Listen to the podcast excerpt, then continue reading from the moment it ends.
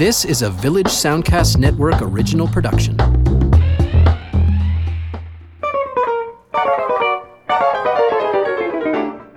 Hello and welcome to another episode of Lends Me Your Ears. This is a film podcast where we see something new in cinemas and connect and compare it to older films, maybe by the same filmmaker or in the same genre. Sometimes we give love to the work of an actor, lead or supporting.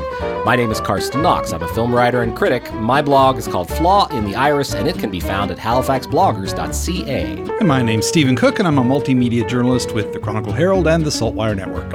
On this episode of Lends Me Your Ears, we are sailing our longships into uncertain lands. We are watching movies about Vikings. We've seen The Northman, and we're here to review it for you. Coming up.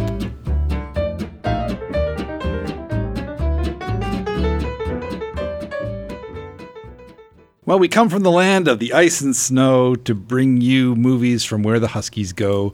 Uh, my name is Stephen Cook, and this is Carsten here to my right. Welcome back to another edition of Lends Me Your Ears. Yeah, it's great to be here, Stephen. And uh, I mean, it's uh, this was you know this was one of those things where we. I didn't even know for sure there'd be enough Viking movies, and it turns out there's even more than we could fit in. Yes, we could do another Viking show easily with uh, with uh, the titles that we've dug up, and, and we're going to cram as many as we uh, can into this show. Uh, now, of course, you've been to Denmark. I've been to Iceland. We've been to the land of ice and snow. Do you do you have any sort of Viking history experience in your background? I really should because I am half Danish, but uh, I'm, I'm, a little embarrassed to admit how little I know about the Norse uh, stories. I guess I guess they've been filtered through, you know, um, uh, through pop culture. Obviously, you know, I've heard the stories of Thor and Odin. I know these characters, and uh, Marvel, I guess, has helped, uh, but they see those characters through their own particular prism.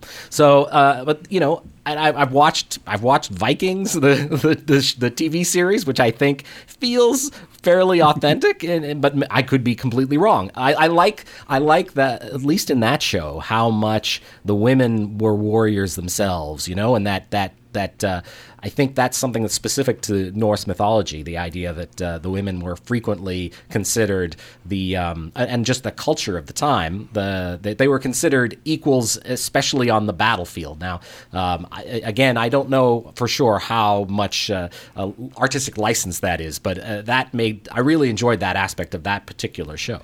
Yeah, I think there's going to be a lot of artistic license in the films that we're talking about today.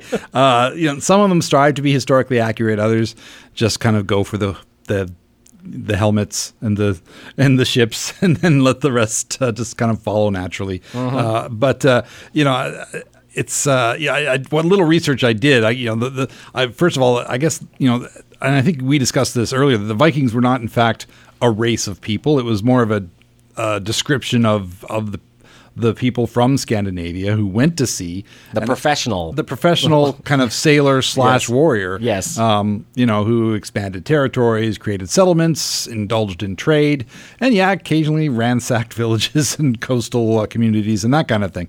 Uh, from about the late 700s up until about the 12th century or thereabouts. So uh, uh, that's about all the context you're going to get from us. But but uh, certainly did a lot to expand trade, exploration, um, spread culture through uh, through uh, Western Europe and uh, to the New World, as it were, as as they knew it anyway. Certainly not as it was known by the people who were already living here, and and also brought some of that culture back to Western and Northern Europe, and eventually you know spread Christianity for better or for worse, through uh, through northern uh, Europe and Scandinavia as well. And all this stuff uh, does play into the films that we'll see. That uh, I feel like most of the filmmakers uh, did a modicum of research. Yeah, yeah, and I mean, watching watching a bunch of these movies together, you do see thematic connective tissue. They're frequently just a bunch of sword and sandals pictures set in the north with helmets with horns on them, but you know, with a lot of shouting and men waving their swords and axes about.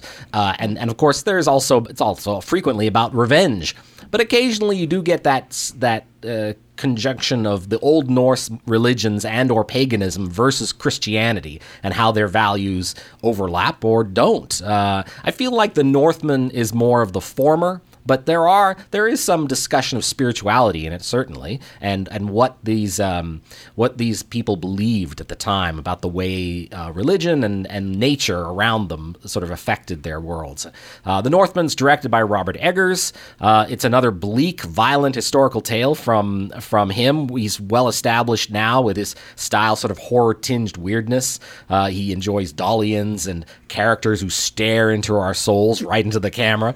Um, you know, obviously, The Lighthouse, which was shot here in Nova Scotia, was his last film and got lots of uh, attention, especially around these parts. And The Witch, which was his big uh, coming out film. Uh, and it's, uh, you know, this is, I think if you like those two films, there's a lot to enjoy here. It has all the ambition and energy of those first two, but I was a little cooler on it uh, in some respects. I felt it was narratively a little more sluggish, especially in the middle section, and a bit more heavy-handed in the sense of its own importance. But how could it not be? It's it's basically it's based on the folk tales that inspired Shakespeare's Hamlet. So, you know, young man, son of a Viking chieftain, uh, played by, uh, uh, well, first off, the young man is played by Oscar Novak, who eventually becomes uh, Alexander Skarsgård as he grows up. But his dad is played by Ethan Hawke, with Nicole Kidman as his mother, the queen. Uh, Claes Bang is the raven haired uncle, Fjolnir, the brotherless, who you right you know right away he's going to be the bad guy. And uh, so Amleth, the lead, he has he has this uh, he sees this terrible thing where his uncle kills his father and then uh, abducts his mother, and he he decides at that point his his his path in life means I will avenge you, father, I will save you, mother, and I will kill you, Fjolnir. and then you got the sort of Conan Conan the Barbarian mode, but uh, well, it's good to have a know. code. Yeah, yeah, that's right. it's always good to have a code. Um, and uh, yeah, and then and then there's I, I, wouldn't call it vicarious thrills of like the the you know the John Milius styled Conan the Barbarian, but it's very violent and, and gory uh, and lots of suffering. And then he gets he finds out where his uncle is. His uncle has lost the kingdom, and so he goes out to find him living in Iceland, and he becomes the he basically willingly becomes a slave so that he can undermine his uncle and take control and kill him and and you know destroy everything that he anything he has left. Uh, and that's where he crosses paths with Olga of the Birch Forest, played by Tanya, Anya Taylor Joy, who is who becomes kind of witness to his vengeance. Um, yeah, I, I, mean, this is the crux of it. Bjork has a role here as well, or Björk, as I think is properly pronounced from the from Iceland. She's awesome in her one scene. Uh, there there is a lot of style here, a lot of stuff I really enjoyed in terms of the way it looked. Um, but I'll get to the stuff I didn't enjoy as much in a moment. Stephen, what did you think? I I liked it quite a bit. Uh, I probably liked it more than you did. I I would put it third amongst his films. I would still rank it because m- maybe because a lot of this stuff we have seen before.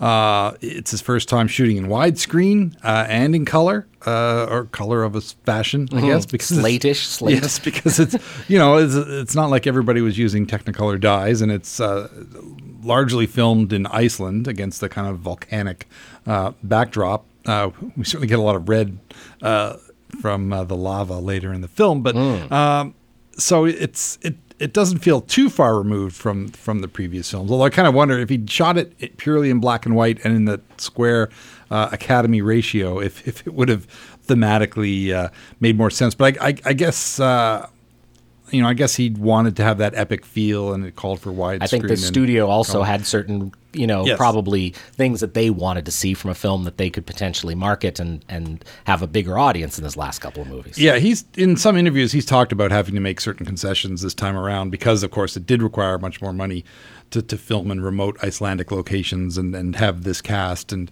and uh, you know and pull off uh, the kind of visual. Uh, you know authenticity and uh, scale that he was looking for. And uh, you know I, th- I, think in that regard the, the film succeeds.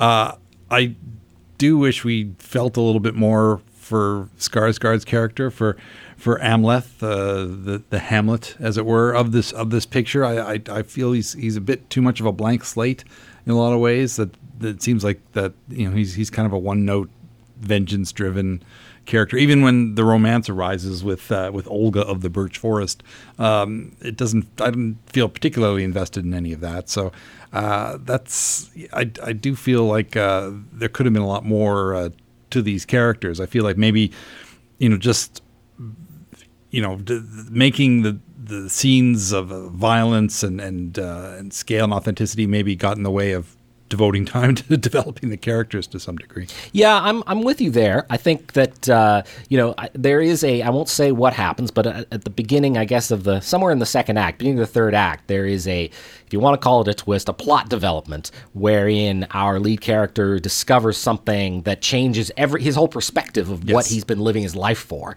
and it is shocking to him. It shakes him to his foundation, and it and it does change the aspect of the film from it being like a straight ahead revenge drama, which is pretty straightforward in the opening section to something a little more complex. And I really like that. And I will also say, having watched a bunch of these movies back to back in the last week, that uh, they aren't they don't tend to be very kind to their female characters. There's not a lot of development in many of them with female characters. That's also partly due to the fact we watched a bunch of older ones. Yes. Um, but yeah, this film actually pushes against that. I think that Nicole Kidman and Anya Taylor Joy both get some of the best scenes in the movie with their own performances, and they raise the level of the actors around them by their work.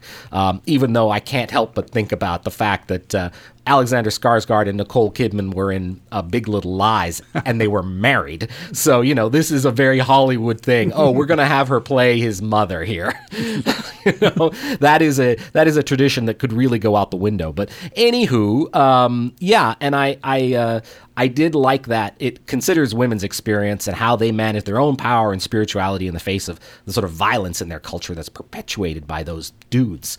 Um, you know, but I well, just they're definitely the most interesting characters in the movie. I, yeah, I'd say. Yeah. Oh, absolutely. You know, but I I I uh, I just felt like it wasn't quite going as far as I sort of wanted it to do. Its narrative detours are kind of slow and it crawls, as I mentioned, through this overlong second act. Um, and I just.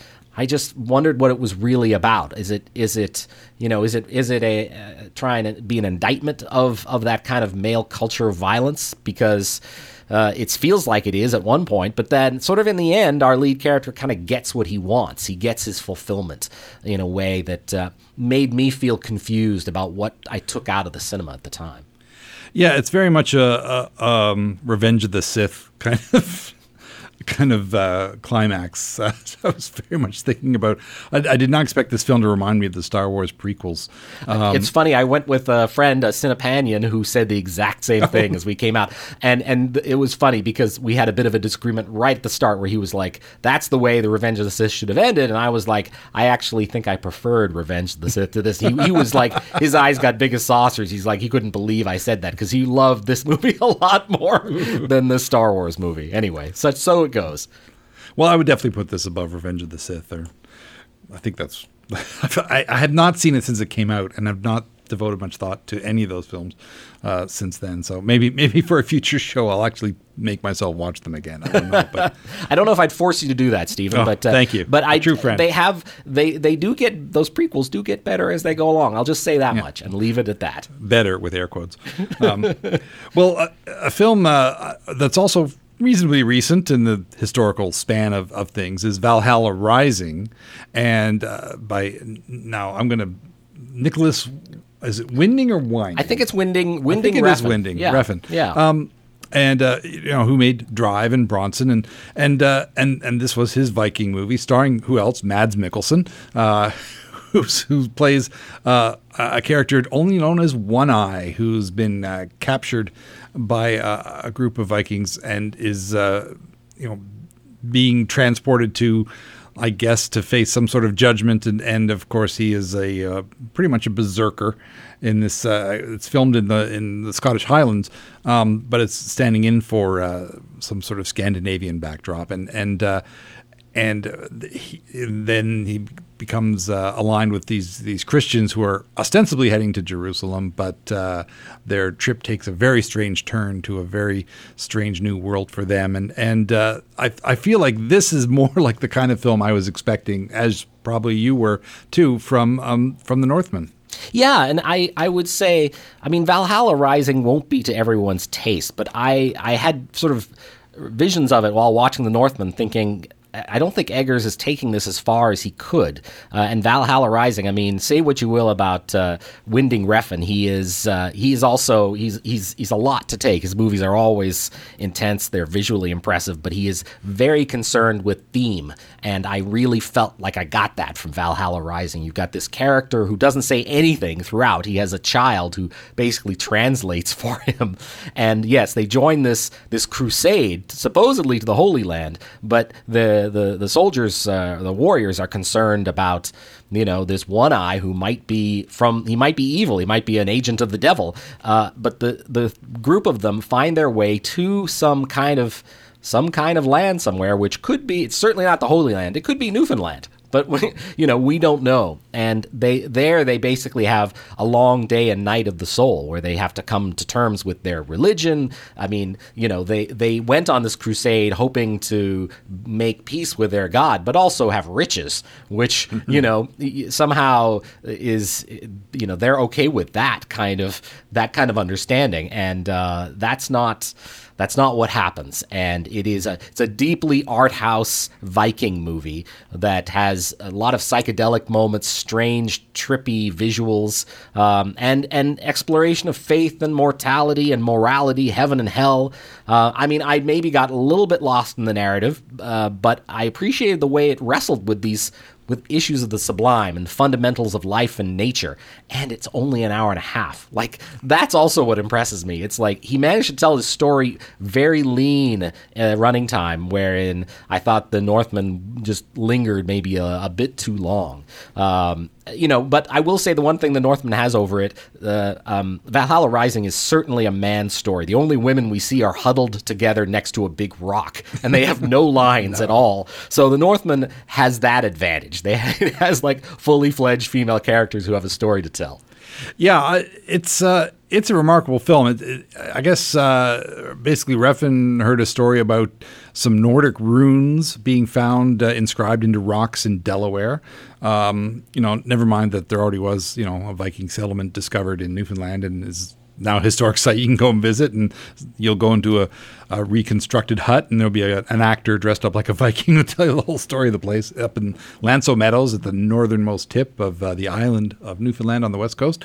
Uh, fascinating place. I, I, recommend a trip up there if you can manage it. But um, but but that whole idea of, of the earliest uh, transatlantic travel. Um, you know, uh, and and what it must have taken to to, to undergo that uh, that journey uh, is kind of where he started, but then he wanted to turn it into kind of a Viking acid trip, as you say, uh, and uh, inspired. And he's openly said that he's inspired by the films of Jodorowsky, including uh, especially El Topo, and also apparently Mario Bava's uh, Planet of the Vampires. So, uh, having seen Planet of the Vampires, I'm trying to see the, the resemblance. I guess it's because they land on a planet where there's a mysterious enemy in the space mist, I suppose. Uh, and, and, of course, they're embarking on a, uh, a voyage to a, a, strange new world. So I can see the resemblance. We're going to be talking about Mario Bava later uh, in the program, but uh, not about vampires.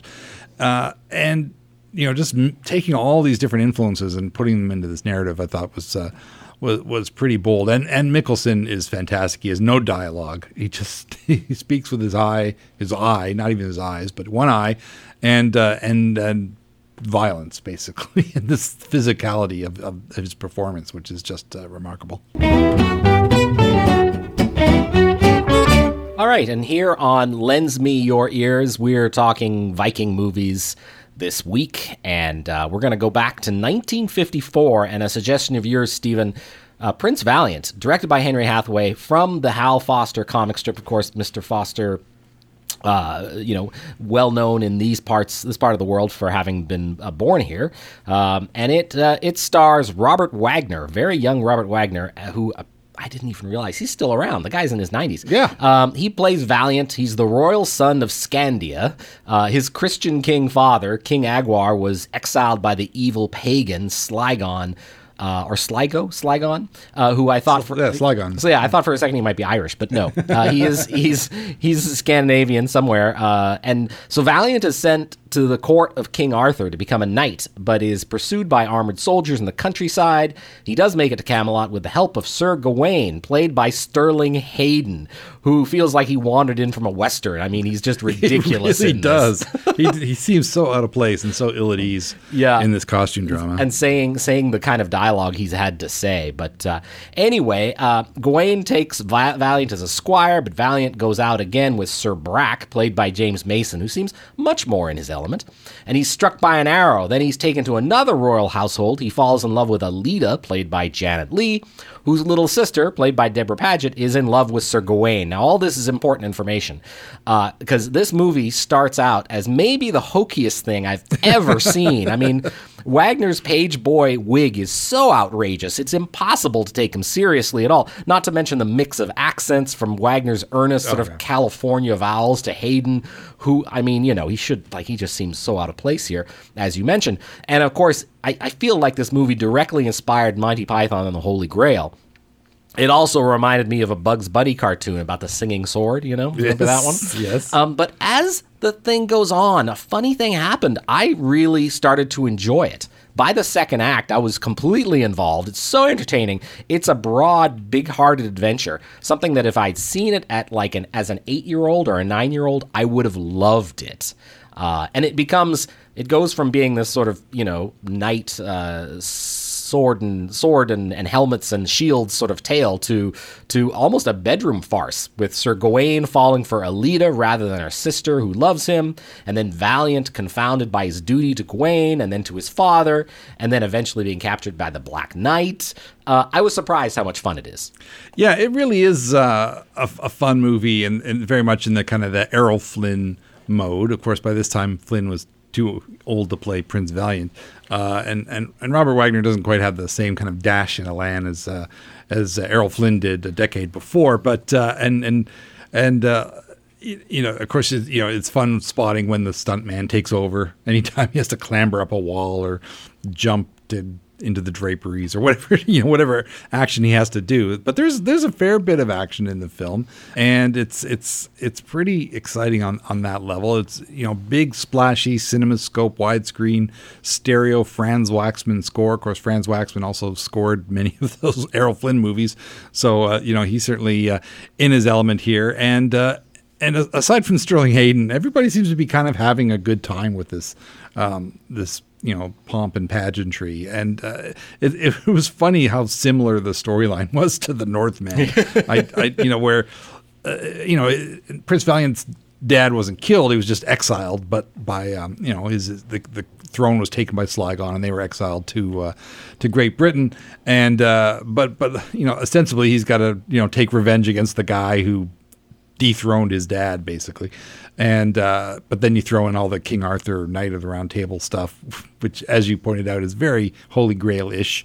Um, you know it, it all seems rather silly. And and thankfully james mason kind of saves the day with by just striking the right tone for this material. I- Yeah. I, feel like you know it, like he's he's he, he knows that this is this material is kind of beneath him but he, he's just gonna you know dignity always dignity and uh, and he just uh, he- he just uh, you know practically twirls his mustache with glee you know anytime he's on uh, on screen Yeah, I, I absolutely agree. And you know, the thing about Valiant, uh, it doesn't say much. He doesn't have a lot of dialogue, and it makes it makes him seem thick as a plank. I mean, he constantly makes terrible decisions, like going back on his word as soon as he says something. You know, he I, I, anyone could see he'd make a terrible knight and not much of a hero, but he just sort of mud, muddles into things. All of a sudden, he's in another fight with somebody, and as you say, there's there's stuff shot in studio where Robert Wagner jumps from a high place, and then you cut away to like location cinematography where the stunt person is jumping from a high place, and, and then they cut back to the studio. Like it's it's that obvious. Oh yeah, or you know when when he's spying on the Black Knight, making his deal with the Vikings, and uh, he uh, you know tumbles down a cliff, and, and he's clearly on that beach in Malibu where they Yeah. shoot every beach scene in in Hollywood. And uh, you know, I, I guess I guess you know Hal Foster intended him to be kind of a callow youth who goes on all these different adventures, and and and and truly in the comic books, he goes all over. He goes to the Mediterranean. He gets involved with other cultures, and you know, obviously. Um, they weren't going to do that in this film, and maybe they meant for there to be a sequel. Uh, I, don't, I don't know, but um, you know, they just decided, oh, let's Camelot. Let's just do Camelot again. MGM, Sure. MGM just did Knights of the Round Table and CinemaScope. We'll do our version of it and throw the the brand name of Prince Valiant into the mix because we bought the rights to the comic strip. So, Yeah, yeah, it makes sense, I guess. Mm. but it's Um, it's it's fun for what it is, and and and and and Wagner is, you know, he, he's kind of a fun, kind of old school matinee idol movie star. That kind of sort of blander uh, poster boy that kind of became the norm for movie stars in the 1950s. Yeah, thick as a plank, man. I'm telling you, thick as a plank. Uh, let's move on to The Vikings from 1958 with Kirk Douglas and Tony Curtis, directed by Richard Fleischer, uh, based on the legend of Ragnar Lothbrok, who, if I'm not mistaken, is that same character who was featured in that Vikings TV series I mentioned. Um, here he's played by Ernest Borgnine with a wild, unlikely beard. On a raid of England, he raped and impregnated the Queen of Northumbria, and and uh, and uh, and then the king's cousin ascends to the throne. So she sends the child away to Italy for his own protection, and he's he's captured by Vikings and becomes a slave to them. Um, you know, this all might seem kind of confusing as I'm telling it, but it makes sense in the film. Trust me. Uh, Twenty years later, Ragnar's illegitimate son is Einar, played by Kirk Douglas, who's vain and unpleasant, and his half brother Eric, whose true heritage no one knows, including himself, is played by Tony Curtis. Uh, and then Janet Leigh shows up again. Um, yeah, got stuck on the Viking movies. yeah, that's right. And uh, Eric and Einar both fall for her, and uh, yeah, and then they. Uh, Eric steals her away, so he gets the chance to woo her, and they have a scene where they're together talking about souls touching and flesh touching, and it's god awful. And uh, this apparently was a hit when it came out. This, uh, to me, seemed like a terrible movie. I make allowances for the era and all that, but this still feels like a turkey. It's a kind of adventure that drunken louts and violent men raping and pillaging, all played for laughs, that genuinely feels like it's of another time and its politics and entertainment value. You know, I suppose it's fair to ask what I expected when I, you know, agreed to say, let's watch Viking movies. Of course, a lot of them are going to be like this, but I thought that they would be better than this. Um, and having seen Tony Curtis recently in the Defiant ones when we did our Sidney Poitier episode, I thought he was bad in that, that, and I think he's bad in this. Like, I feel like he's miscast in these sort of period films or these action films where he's his real gift was was comedy and being charming and romantic comedy. Like Some Like It Some Hot, Like It he Hot, was yeah. so good, but this he's just not. And I also really enjoyed the fact that Ernest Borgnine plays Kirk Douglas's father when Douglas was actually the older of the two men. That just kills me. I thought that was so funny. I think it's indicative of how fake and, and false all this feels. So, Ah, shades of Nicole Kidman all over again. yeah. Ernest Borgnine would be the Nicole Kidman of the Vikings. I, I I like this film a lot more than you do, but it's but it's it's it's one of those of its time ad, boys adventure kind of stories, and and uh, you know I love the look of the film. It's got beautiful cinematography by Jack Cardiff, who of course, I'll agree with you there. is It one of does, the- you know, it does look great. They Yeah. did shoot in actual uh, fjords in Norway, uh, which uh, which is probably a, a lot of the reason for its reputation. I think is for the visuals, for the you know for the the the, the Technicolor uh, camera work by uh, by Cardiff, who of course worked with uh, Powell and Pressburger on some of their uh, most famous films, and and. Uh, you know, it, it depends how much you like Kirk Douglas. Uh, you know, people can take him or leave him. I, you know, I find he's he gives a nice, robust, kind of chest beating kind of performance that you'd expect from him. And and you know, I gather that this is one of his favorite films. You know, doing that that scene where he's jumping from oar to oar on the, on the yeah on the- that was impressive i was like how is he doing that that felt like a, a genuine feat of gymnastic ability Yeah, well, that's you know that's sort of the, the best remembered scene of the film, but uh, and and you know he was proud of that. For, you know he ate on that meal ticket for years after. It's like remember when I jumped on the oars. Um, but then of course we get Spartacus. Uh, I think came after this one again with Tony Curtis uh, in a, in a period role, uh, and uh, and maybe that tends to overshadow this film a bit. But um, if if you like this genre at all, I would give this uh, more of a recommendation than than you. But um, it's uh, it, it's for, for for a lot of people, it's very much a classic of this kind of Norse uh, story adventure uh, genre. Yeah, you're right about the. You're right, as I said. You're right about the cinematography, the the fjords, the vistas, the mountainside views. That all stuff. That stuff is gorgeous. It brings a lot of. It brings the only authenticity I think that the film has. uh, and there's a final battle at a cliffside castle that's quite a bit of fun. Like that, I really enjoy. Yes, that is that is extremely well done. Yeah, um, you know, and that you mentioned the oars walking. That's also pretty great. But, uh, but I mean, there's like at one point Einar says to Morgana, uh, the Janet Leigh character, "If I can't have your love, I'll take your hate." And I'm just like, ugh. Uh, wow. So anyway, there it is. Um, uh, yeah. So let's move on to Yes. Eric the Conqueror from 1961. This is from Mar- Mario Bava. I was trying to think of if we had seen any of his movies on this podcast, and I think we saw Danger: Diabolik. Uh, and Blood and Black Lace. Oh, that's right. Yes, yes. Which was actually great. So I liked both of those films. So I was interested to see this. Um, and it is fascinating to see a film in Italian set in the British Isles of the 8th century. Uh, and also in in Scandinavia of that era. Apparently, it's a loose remake of the Vikings. So, Um, yeah, sort of. Sort of. I mean, the Vikings are invading the British Isles, and they have kids with them. Uh, and the British knights are fighting them off, including the vicious Sir Rutherford. Rutherford kills the Viking king, who has two sons, one of whom is rescued in the melee, and one of whom is left behind on the beach. So the English queen takes a lost boy, uh, and uh, and the English king, coming upon the scene, plans to strip Sir Rutherford of his his uh, his his you know his cern his all his his riches and everything and his titles but he's murdered by rutherford's assassin. So a lot of stuff happens right off the top. And then we get 20 years later the two brothers Er- aaron and eric are two sides of this ongoing viking english war. And cameron mitchell is aaron who's in love with a vestal virgin. Again, you know, here we're, we're talking about uh, religion and and and Christianity. Um, one of the twin sisters, played by Ellen and Alice Kessler, but can only love her if he becomes king. So that gives him motivation to like you know become this to take take uh, his own his own kingdom. Um, and of course, there's confusion later when one of the brothers, Eric, falls with for one of the twin sisters, Rama, but doesn't understand when the other sister, Dea, is Of married.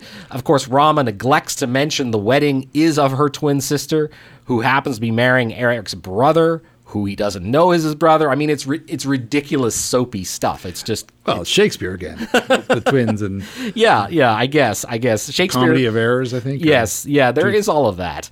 Um, I really like the look of the film. I love the sort of um, lurid colors. All the you know, it looks a lot of the movie looks like a set of classic Star Trek to me. Reds and yellows and greens, you know. And for something a film made in the early '60s, there's lots of gore, which surprised me. Um, yeah, so I mean, I enjoyed it. I think a lot more than I did the Vikings.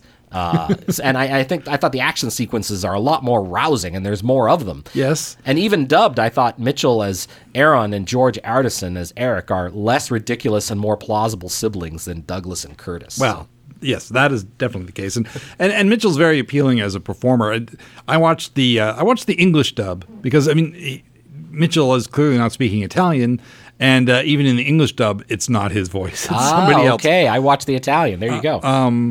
I, I, I went for the English, and often with the with the Bava films, that's the way to go because they often, you know, for, well, you've got like an American star, then you've got uh, the Kesslers, who were I think from Austria, so so they're German, uh, so they're dubbed in both versions as well, and and I love that their their characters are named Dia and Rama, so Diorama, oh man, I never even got that. That's hilarious.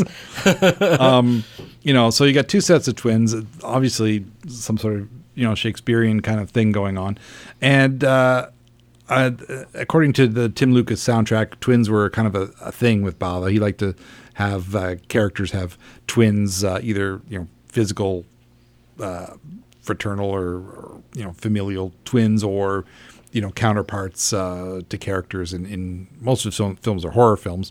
Um, but uh, but he also made westerns and and comedies and and uh, you know he, he was capable of every genre. But but but here he seems to you know he he seems to really enjoy directing the action and finding unique ways to stage. Uh, you know, to stage things uh, using his uh, visual effects uh, know-how, which was uh, he was able to do amazing things for very little money, and uh, I think you see a lot of that uh, in this film and the the next one that uh, I'll be talking about. yeah, yeah. Well, let me let me uh, throw it over to you again then, Stephen, because I haven't seen Knives of the Avenger, which is another Viking film, I guess, from Mario Bava. What's what's it like?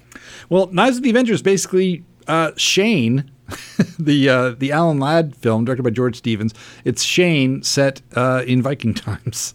Uh, so so basically, what you get is um, you know the, there's uh, a, a, a, woman with a with a child, and she's fleeing uh, some soldiers, and it turns out that the child is actually the heir to the throne, and the soldiers. they happen to be in league with um, with a prince who wants to take over the crown, but he needs to get rid of the kid, and uh, and which is and this seems to be based on an actual story in uh, in I think Norwegian history, but in this case uh, we get uh, we get Cameron Mitchell as the lone wanderer Ator, who uh, who comes to her defense, and then it turns out that Ator is in fact uh, a former king who. Um, whose wife and uh, child were killed by the same uh, prince who uh, is looking for this this other prince to the throne. So you get this kind of uh, again a kind of a, a, revenge and seeking redemption kind of plot. And the thing about Ator is that he is exceptionally good with knives, hence the title Knives of the Avenger. Um, throwing knives is kind of his thing, and. Um, and so basically, Hagen is the evil, uh, the the warlord, the prince who is uh, out to claim the throne, and uh, essentially it was his um, greed and desire for power that caused Ator uh, to go into hiding as this lone wanderer. So he basically needs to get his revenge on Hagen and and, and help out uh, Karen, the, the, the peasant woman, and uh, get her son Moki back where he belongs. And um, he's uh, you know he, it's it's got a lot of humor. I mean it's it's it's clearly anybody who saw this at the time would have recognized the storyline from Shane. So basically, it's basically like a, a Viking spaghetti western. It, it it just has the feel of those Italian westerns from the '60s. But of course, everybody instead of cowboy garb, they're in Viking garb. And aside from that, you know, it's there's there's a lot of horse riding and and weapon throwing and, and, that kind of thing. You're kind of, you're selling me on this actually, Stephen. I, yeah, when you, well, when you when you told me about it for off off uh, air, I was like, there's there's no way that I'd be into this. but actually, this this sounds uh, interesting. It was it's really entertaining, and uh, I, I, now I happen to have uh, I have it in a, a, box set of Mario Bava films. I, am assuming that it's had an upgrade on Blu-ray. This is an old Anchor Bay DVD, which still looked really good, uh, and it's uh, it's also amazing how different it was from Eric the Conqueror. There's only a few years between the two films. Um, Cameron Mitchell made three movies with Bava, I think. Um, and these two were, were, I think one of them was a western, and then the other two are the Viking pictures. But they, they both have a quite a different feel about them. Um, this one feels a little grimier. I mean, it is it is a few years along, and we've had enough uh, Italian westerns by that point that uh, you know that kind of lived in, dirty, uh, dusty kind of feel of those films seems to uh, seems to have um, infiltrated this uh, Viking film. People feel kind of of of the era a little bit more than they might have in Eric the Conqueror, and uh, it's it's still got a lot of humor. And and Mitchell again, uh, as he was in Eric uh, the Conqueror, is very dynamic and very athletic, and uh, you know I'm sure he's getting a lot of his own stunts done, and uh, and and there's there's a lot of humor in it too. Like uh, you know, this, for example, like you know, when he's he's staying with the with Karen and Moki when when they're at their little cottage or their hut in hiding or whatever, and he's uh, he's showing uh, the young boy how to how to throw a knife and you know how to use weapons. And she says you know instead of teaching my boy to kill how about helping me cut lard strips for the winter? He goes use my dagger for kitchen work never woman. I mean it's just you know it's kind of hilarious uh, kind of byplay. I don't i don't know okay, how much now now you've lost me. I was in i was game i was there and now i've been lost. I thought that sounds terrible. It's kind of campy. So I, I, you know I, I enjoyed that kind of thing and and uh, it's uh, it, it's it's different than Eric the Conqueror as I said and and uh, they make a great double feature the two of them to see Cameron playing these two different kinds of you know Viking characters as it were. Now before we wrap up this segment, do you want to say anything about the Viking Queen? This is a Hammer horror picture you've seen and I've not seen, but uh, you know Hammer horror they they were flagrant with their genre films, weren't they? Yeah, and and this has kind of been labeled their only sword and sandal film. I, I, you know, I guess I guess technically Viking films could be considered sword and sandal films, uh, not necessarily in the Hercules mode, or or but uh, but certainly in the same ballpark uh, of kind of you know ancient history, done not particularly accurately. And uh, this is uh, incredibly inaccurate. It's not even really Vikings. There's, they're more Druids um, in this case. Um, it's it's more about like Roman times and Romans versus Druids. So it's not even, it's even not even like in the right time period. So I'm not even sure why they stuck the Viking. Um, name on it, but but basically it's it's it's the legend of uh, of uh, Boadicea, I believe, is the uh, the ancient sort of Celtic uh, queen, uh, warrior queen of of England, uh, and uh, it's directed by Don Chaffee, who was a better director than than what is shown here. I think he, he, before this he made Jason and the Argonauts, which is famous for the fabulous Roy Harryhausen. Um, uh, Ray Harryhausen uh, and a stop motion animation, and later he worked for Disney. Did quite a bit of work for Disney actually. Pete's Dragon uh, uh, might be his best known film, and he also directed episodes of The Prisoner and The Avengers, which is one or two of the better. Uh, British adventure uh, series of the 1960s. And, and, here we've got poor Don Murray, an American actor who's kind of slumming here. He was a decade prior to this, he was co starring with Marilyn Monroe in Bus Stop, and here he's playing a Roman uh, governor, uh, Justinian, who falls in love with uh, Selina, played by a, uh, I believe, a Finnish model named Carlita, who never made another movie. And if you watch this, you might be able to determine why and and basically he's uh, he's in love with her. He's trying to get the Romans to ease up on the Britons, but of course, uh, all of his fellow uh, generals and uh, subordinate officers think he's nuts. They want to just uh, subjugate everybody, and and so they're plotting to get him out of the way so they can just. Uh, do their duty to Rome and, and turn all of Britain into slaves, and and so that's that's the you know that's what you get through the course of the film. You you get this these kind of druid uprisings, and for some reason the druids keep talking about Zeus. Uh, I don't know. The druids didn't worship Zeus, so I'm not sure why uh, they say they're doing that. But but there is lots of spectacle. You know, there's the Romans get attacked by Scottish Picts with their faces painted blue. You know, this is many decades before Braveheart, so. Uh, you know, I guess maybe there's some degree of accuracy there, and, and eventually the Picts and the Druids kind of team up uh, to help repel the Romans. Uh, we get some orgies where the, women are wearing pasties because they haven't Hammer hasn't quite got into full on nudity yet, so that feels very weird and, and, and out of place. And we do get some some gruesome violence and you know prisoners being roasted over a fire in a metal cage and that kind of thing. So there is that element of Hammer horror there, but uh, the film itself just uh, just doesn't feel terribly, uh, well, certainly not accurate, but also just kind of flat.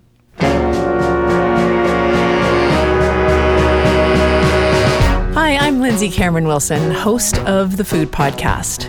But you know what? It's not just about food, it's about people and their stories, shared through the lens of food. The Food Podcast has been described as an audible fairy tale. How about that?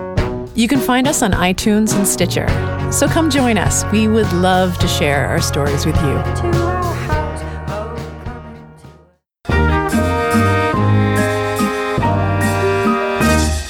Welcome back to Lens Me Your Ears, and today we are looking at Viking movies. We are inspired by the recent uh, theatrical release of The Northman, and uh, we've taken a look at some more historical uh, Viking movies, not in terms of how accurate they are, but in terms of when they were released. But but uh, now we're going to get to some films that were released in our lifetimes and, and yours.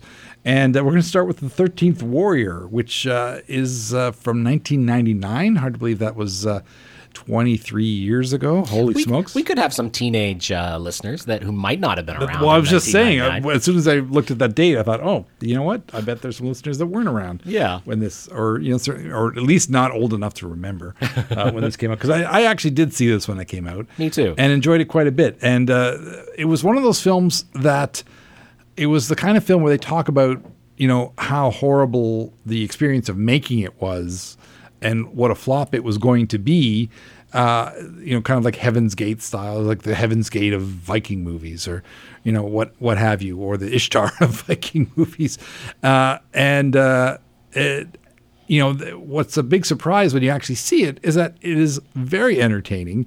Uh, whatever problems they had on the set don't necessarily translate to what's on the screen, uh, even though uh, that the I, believe uh, Michael Crichton, who wrote the novel Eaters of the Dead, on which it's based, uh, did take over from John McTiernan. Or was it the, the other way around?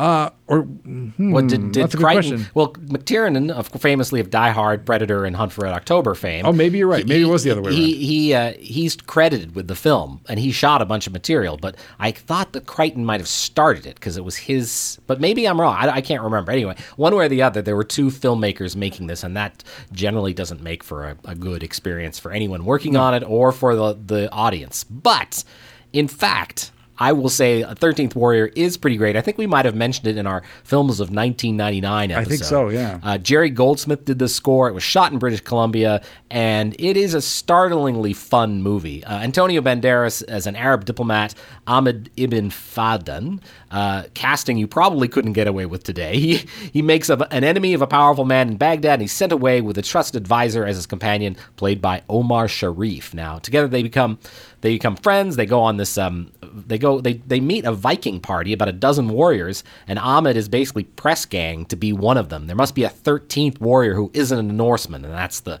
the deal. So he's the thirteenth war- warrior, and as they travel, he learns their language and slowly earns their respect. They are a savage bunch, but you get a sense of their brotherhood. Um, and for a while, it's kind of a fish out of water tale. They're lusty in body and crude, and he's sophisticated and a devout Muslim, so can't partake in a lot of their revelries. But eventually, they arrive at a village that's beset by cannibalistic demons, and they must serve as the villager, the villagers, the village's protector. So it's very Seven Samurai in that regard, and I appreciated that parallel. Of course, it never occurred to me, having watched this film before, that the Eaters of the Dead, or the Wendol as they're called, might be kind of a cover story for indigenous people. Once I suddenly keyed into that, that that made the movie a lot less enjoyable. I was like, is this really, is that what's going on here? But, you know, they paint their faces and they wear animal pelts, so it, it definitely made me a little uncomfortable to consider that this is some sort of colonial horror from the colonist perspective. But as pure fantasy, to bring it back to a to the Conan the Barbarian, say that I mentioned before, I think it still works. Um, and uh, it, the great bro- cast of of Scandinavians playing the uh, the Vikings, and the action sequences are amazing. There are three impressive set pieces.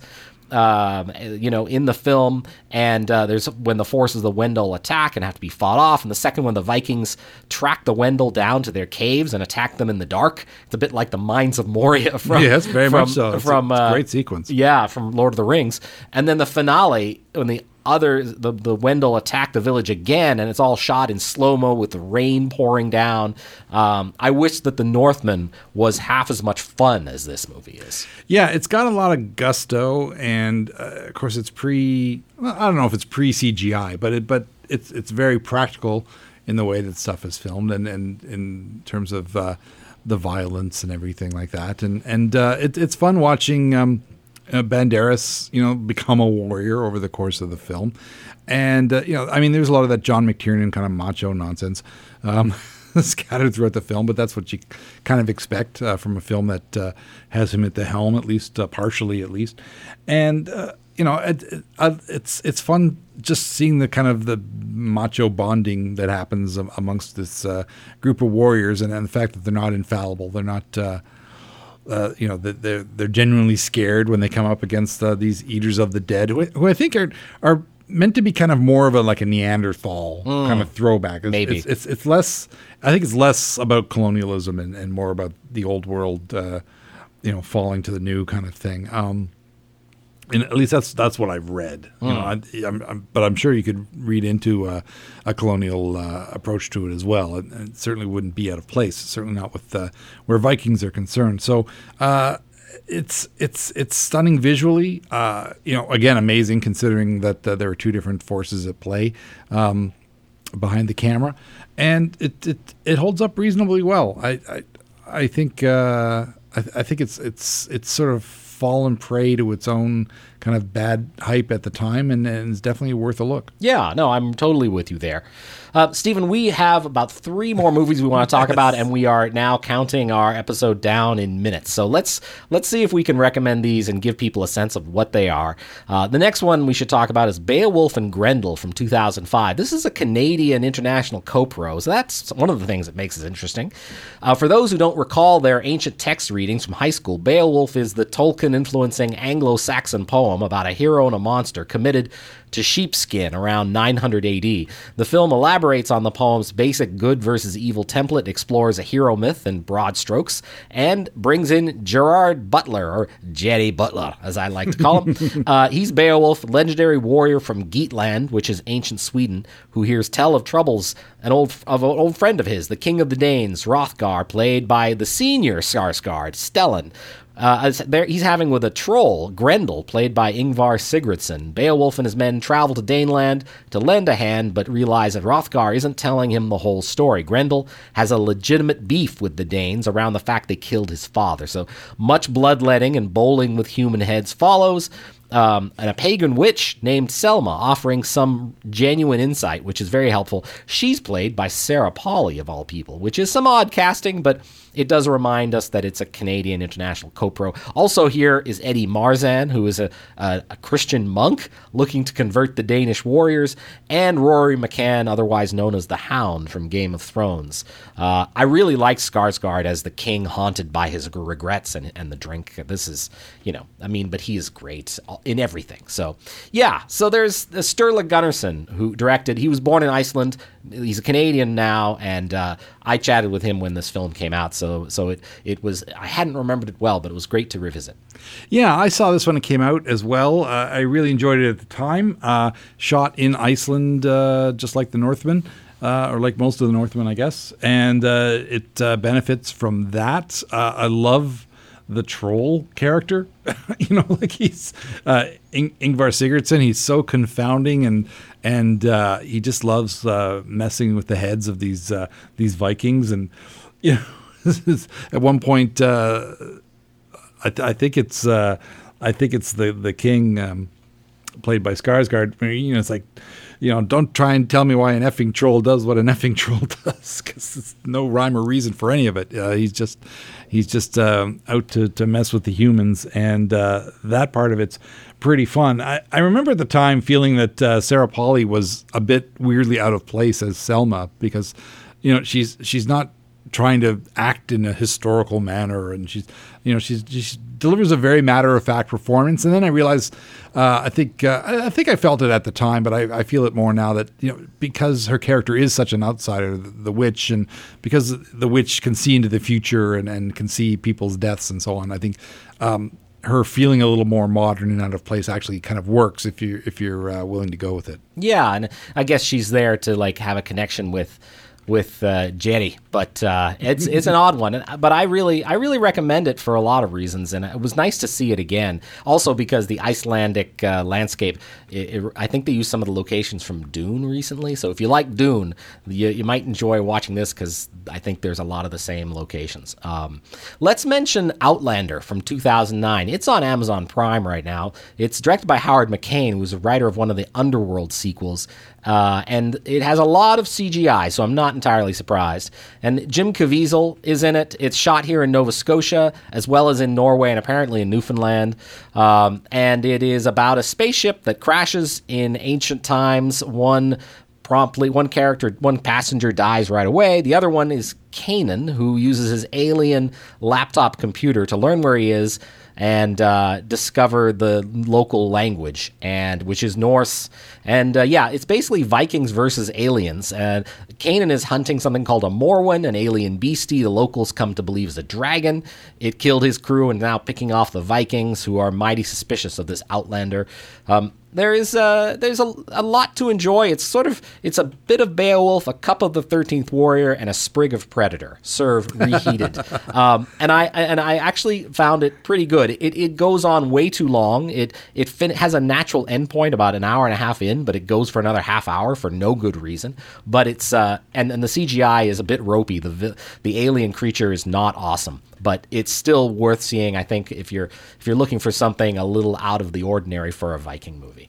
Yeah, I got to visit the set for this uh, and see the Viking village they built out in Nine Mile River, and that was that was kind of a treat. It was a very cool set to be on. I got to watch Caviezel. Uh, you know, do a scene and, and hang out with uh, Jack Huston, who just happens to be the grandson of my favorite director, uh, John Huston. so, the, you know, as soon as I told him that I had the poster for the man who would be king on my wall, we became like friends for life. It felt like nice. Um, and uh, you know, I heard a lot about how it was kind of a troubled production. I mean, the director has not made another feature film since this was made in 2008.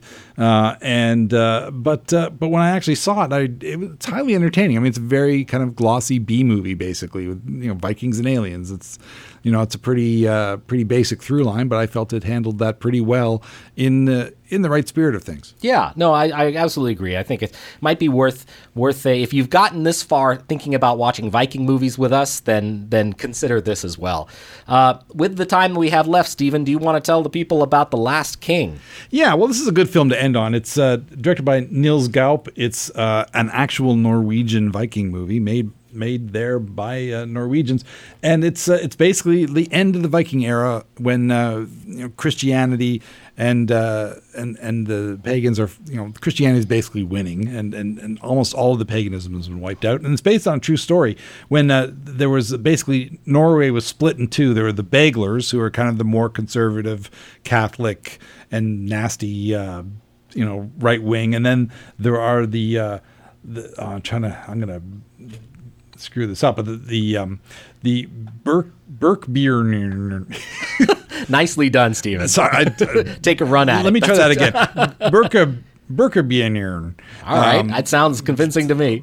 it, it's I don't want to sound like the Swedish Chef, but that's and that actually was the original title of the film. Not, for English language, they changed it to The Last King, uh, and and basically it's it's very similar to the Knives of the Avenger, but it's a true story where the the the bastard son of the of the king who was betrayed by. Um, his, uh, I guess, cousin and uh, queen, who is actually Swedish, um, you know, they betray the king and poison him. Uh, so this um, other relative could take the throne, but then they find out there's this bastard child in hiding, and it's basically a race to, to get the, the baby and basically kill kill the baby so that. Uh, and, and you know, in fact, you know, there's like an evil bishop who's like, "Bring me the head of that baby," basically, or uh, something along those lines. Um, and uh, and it's uh, and that's basically it. It's a very basic storyline. You've got two, you know, very charismatic kind of sort of last of the Vikings kind of warriors who are trying to protect the child, uh, and they're always like running and hiding. And a lot of the action takes place outdoors in the winter on on these uh, gorgeous uh, uh, Scandinavian locations. There's a lot of skiing. Like who knew there was that much skiing in 1206? But uh, you know, apparently this is uh, this is kind of where it was invented. So there's a lot of action on skis and sleighs, and uh, it turned out to be a lot more of an action picture than I expected in that regard, with chase sequences with horses, skiers, and sleighs as as basically the races to uh, to save the child and restore um, the rightful heir to the throne. So it's pretty basic, but but done with a lot of flair, a lot of character, a lot of humor, and also a lot of violence. And uh, I saw it on um, the uh, Flix Fave app or whatever on my Roku, but it is also on Apple, and uh, you can see it there. And uh, I, I would recommend it if you're in the mood for a historically accurate, uh, politically charged Viking story.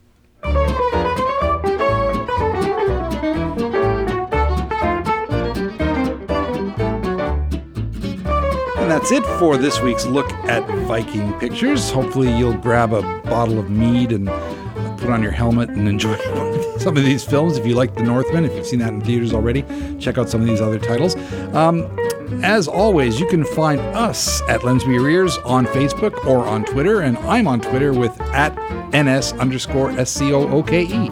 And I'm uh, on Twitter at Flaw in the Iris, named after my film blog. And thanks again, as always, to CKDU for use of the studios and the Village Soundcast Network for putting the finishing touches on the show and getting them up on your podcast platforms. Thanks very much, and we'll talk to you next time.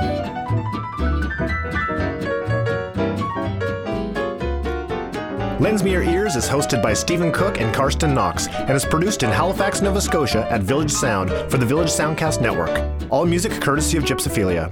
Send feedback to Lens Me Your Ears podcast at gmail.com. We'd love to hear from you. Thanks for listening.